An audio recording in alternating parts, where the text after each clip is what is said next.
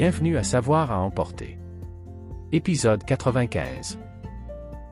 Saviez-vous que, dans les années 1800, les écouteurs pesaient jusqu'à 11 livres? C'est presque aussi lourd qu'une tête humaine. Les Aztèques ont inventé le pop-corn pour décorer les coiffes et les colliers.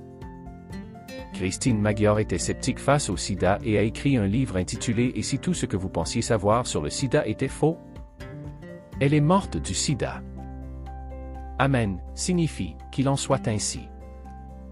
En 2013, une école de Brooklyn a été évacuée après que des étudiants aient été hospitalisés en raison d'une exposition à un gaz mystérieux.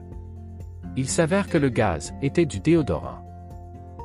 En juillet 1974, Neville Hébin a été tué par un taxi alors qu'il conduisait son cyclomoteur dans une rue des Bermudes.